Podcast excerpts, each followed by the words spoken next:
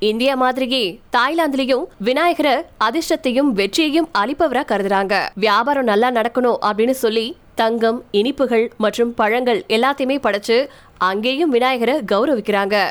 குறிப்பா தொழிலதிபர்களுக்கு விநாயகர் மிகவும் மரியாதைக்குரிய கடவுள். இருந்தாலும் வியாபாரம் குறையும் போது விநாயகர் படம் அல்லது சிலைய தலைகீழா தொங்க விட்டுருவாங்களா? கலாச்சார நகரமான சாச்சுங் சாவோ விநாயகரின் நகரம் அப்படின்னு அழைக்கப்படுது. இங்க சாச்சோங் சாவோவை சுத்தி இருக்கக்கூடிய மூணு வெவ்வேறு கோவில்கள்ல மூணு பெரிய விநாயகர் சிலைகள் இருக்கு. ராஜதந்திரத்தின் தலைச்சிறந்த தெய்வமா கருதப்படக்கூடிய விநாயகர் பேங்காங்கின் வெளியே உயரமான பீடத்துல காட்சியளிக்கிறாரு. மேலும் அரசாங்கத்தின் நுண்கலைத்துறையின் சின்னத்தின் ஒரு பகுதியாகவும் விநாயகர் இருக்காரு.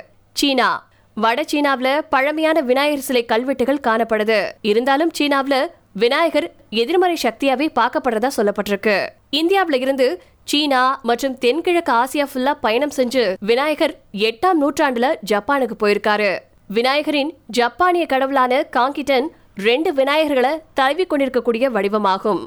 காங்கிடன் சக்தி வாய்ந்த அதிர்ஷ்ட தெய்வமா அந்த நாட்டுல கருதப்படுறாரு. ஆப்கானிஸ்தானின் காபூலுக்கு பக்கத்துல இருக்கக்கூடிய கார்டிஸ் அப்படிங்கிற இடத்துல விநாயகர் சிலை கண்டுபிடிக்கப்பட்டிருக்கு. ஆப்கானிஸ்தானின் சில பகுதிகளில் இந்து கோவில்கள் இருக்கு. திபெத். திபெத்திய பௌத்தத்துல மிகவும் மதிக்கப்படும் கடவுள்கள்ல ஒருத்தரா விநாயகர் கிபி பதினொன்னாம் நூற்றாண்டுல அறிமுகப்படுத்தப்பட்டாரு. இந்த நாட்டுல விநாயகர் பற்றிய பல இந்திய நூல்களை மொழிபெயர்த்திருக்கிறதா நம்பப்படுது. விநாயகருடைய புராணங்களையும் வழிபாட்டையும் திபெத்தியர்கள் வளர்த்துட்டு வந்துட்டு இருக்காங்களா?